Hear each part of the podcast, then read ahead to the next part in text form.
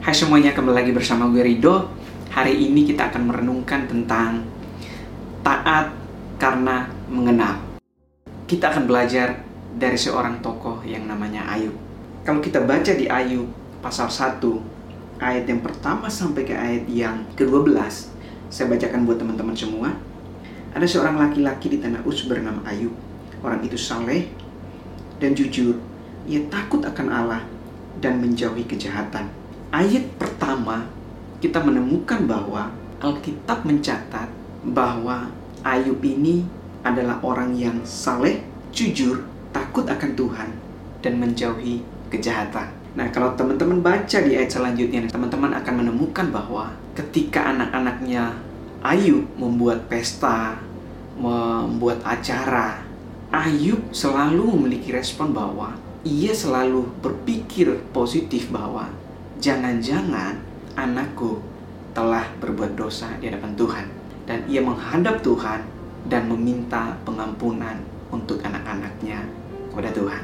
Kalau kita baca di Yehezkiel ayat uh, pasal 14 ayat 14 dan 20, kita akan menemukan di situ bahwa ada di sebuah cerita diceritakan bahwa misalnya Tuhan mau menghukum sebuah kota dan di situ misalnya ada Ayub, Daniel, dan Nuh, Tuhan bilang apa? Tuhan akan menghukum kota itu, habiskan semua manusia dan binatang itu.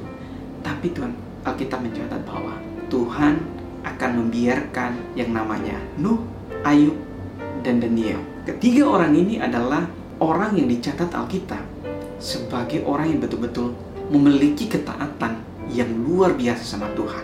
Kali ini gue pengen share ke teman-teman semua bahwa ketaatan itu tidak tiba-tiba bim salah bim langsung tiba-tiba orang menjadi taat sama Tuhan. Tapi sebuah ketaatan itu by proses melalui proses yang luar biasa melalui satu sikap yang rendah hati di hadapan Tuhan. Yang luar biasanya Ayub ini disejajarkan dengan Nuh dan Daniel.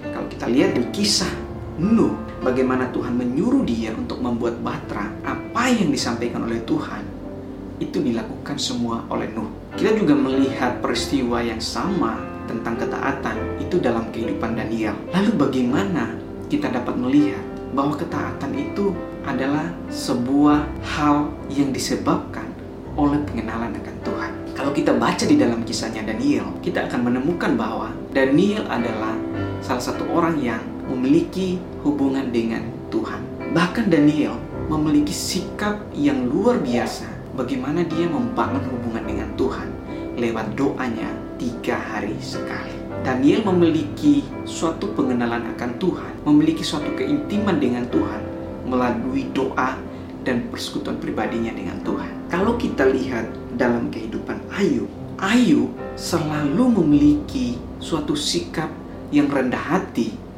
datang meminta ampun sama Tuhan, mungkin anak-anaknya telah berbuat dosa. Alkitab tidak mencatat bahwa anak-anaknya melakukan dosa, tapi Ayub selalu berpikir bahwa kalau anak-anaknya buat dosa, ia harus tetap punya inisiatif untuk meminta ampun sama Tuhan. Hal yang pertama yang kita mau belajar adalah pengenalan akan diri Allah secara pribadi akan menghasilkan ketaatan ketika Ayub mengalami suatu musibah dan Ayub bisa bertahan sampai proses itu selesai, itu bukan suatu hal yang tiba-tiba terjadi dalam kehidupan Ayub. Kita bisa lihat dalam ayat-ayat selanjutnya dan masih dalam pasal 1 ketika iblis dan anak-anak Allah datang menghadap Allah dan ya kita lihat di situ peristiwa situ bahwa Tuhan mengizinkan si iblis untuk menjamah apa yang dimiliki Ayub. Kemudian dalam dialog itu kita melihat bahwa coba saja Allah membiarkan Ayub menderita.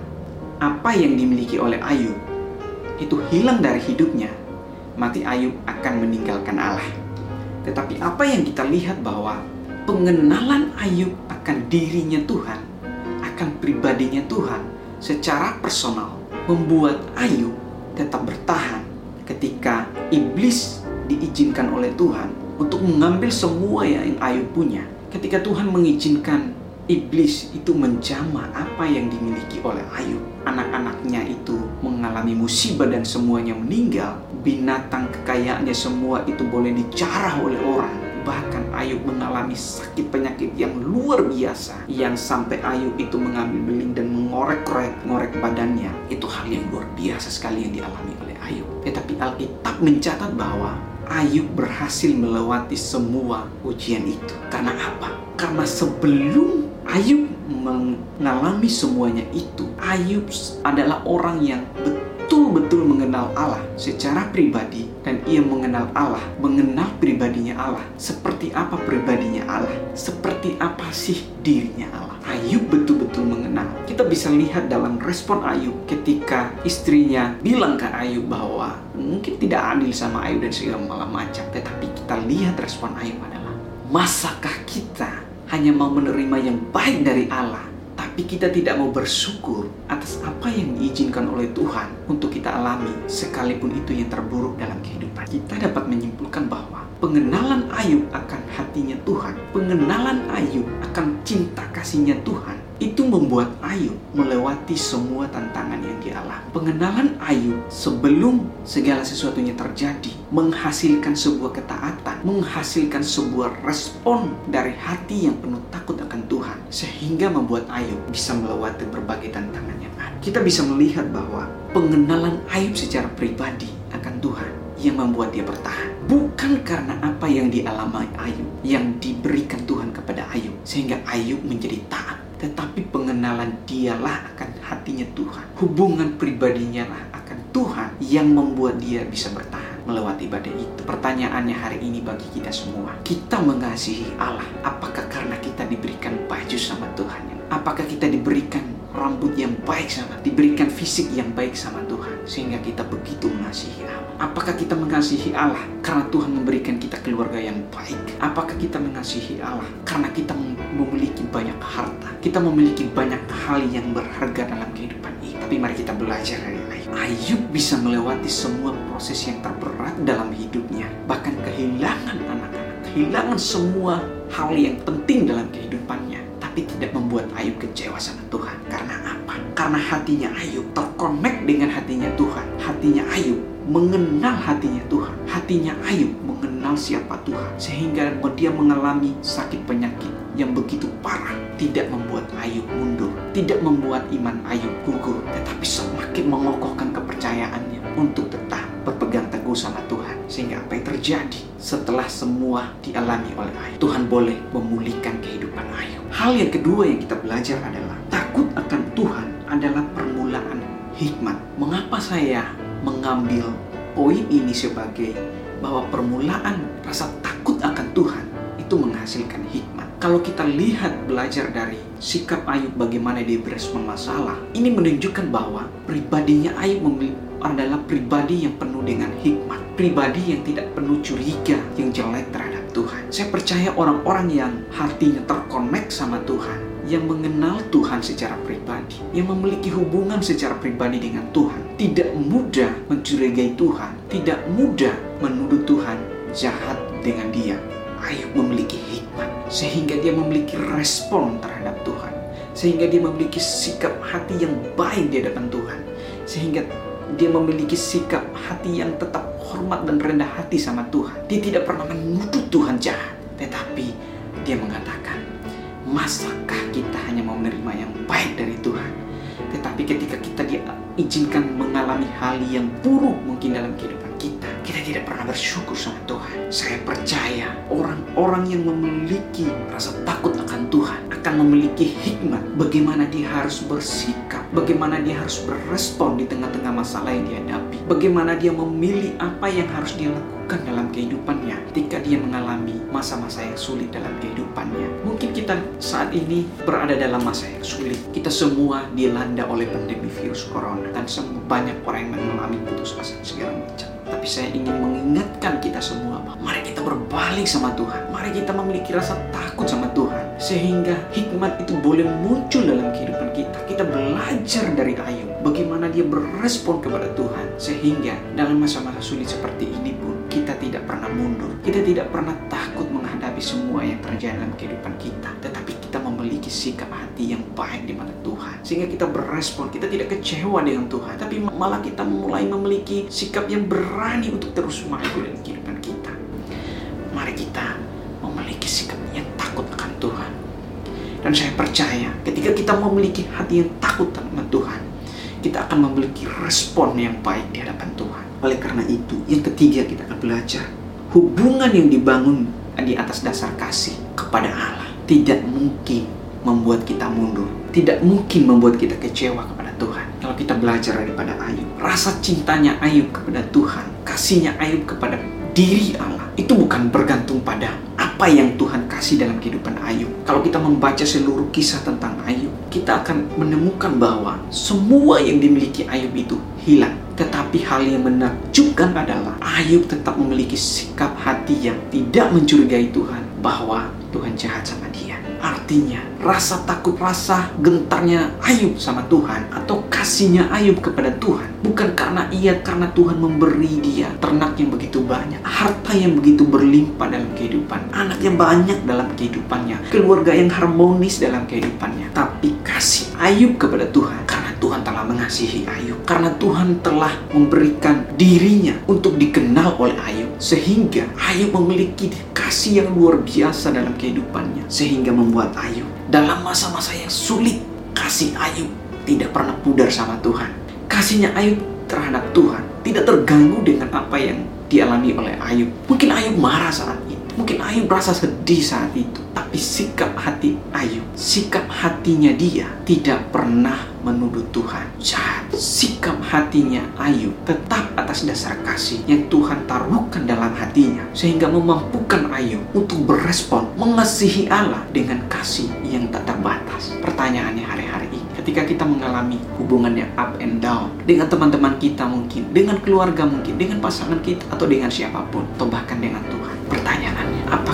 Menyadari bahwa Tuhan telah mengasihi engkau dengan kasih yang tak terbatas dalam kehidupan? Apakah engkau menyadari betapa berharganya engkau sehingga Kristus datang menebus kita, menyelamatkan kita dengan kasih yang tak terbatas, dengan unconditional love dengan kebaikan yang tak terbatas, dengan rasa respect yang tak terbatas. Dia tidak peduli berapa dosamu, dia tidak peduli berapa jelek masa lalu, dia tidak peduli berapa jelek dosa yang telah engkau lakukan. Tapi Tuhan mau menawarkan kau. Tuhan ingin menyadarkan kita semua, maukah kita memiliki kasih terhadap Allah, memiliki respon hati kepada Tuhan untuk kita mengasihi Allah dengan kasih yang Allah taruh dalam hati kita. Karena karena Tuhan terlebih dahulu mengasihi kita. Ketika manusia jatuh dalam dosa, kita melihat bahwa Tuhan berinisiatif mencari Adam dan Hawa. Tuhan berinisiatif memanggil mereka untuk memiliki persekutuan yang indah dengan mereka. Tetapi manusia itu lari dari Tuhan karena dosa yang.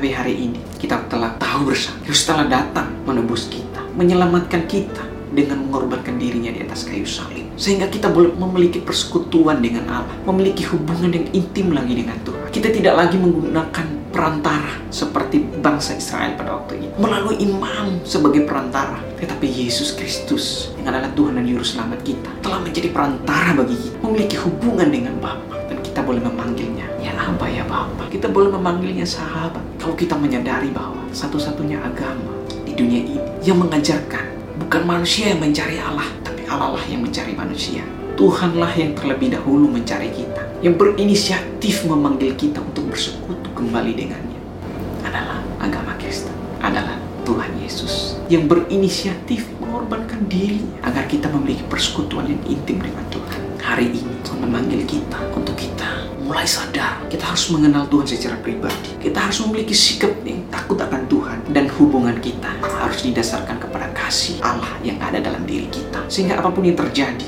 masalah kepahitan, kemarahan yang terjadi dalam hati kita akan menutup semuanya. Kasih itu akan menutup semuanya. Kasih itu akan menutup semua kesalahan itu. Sehingga kita boleh menerapkan kasihnya Tuhan dalam kehidupan kita. Sehingga kita boleh memutuskan untuk mengasihi orang lain.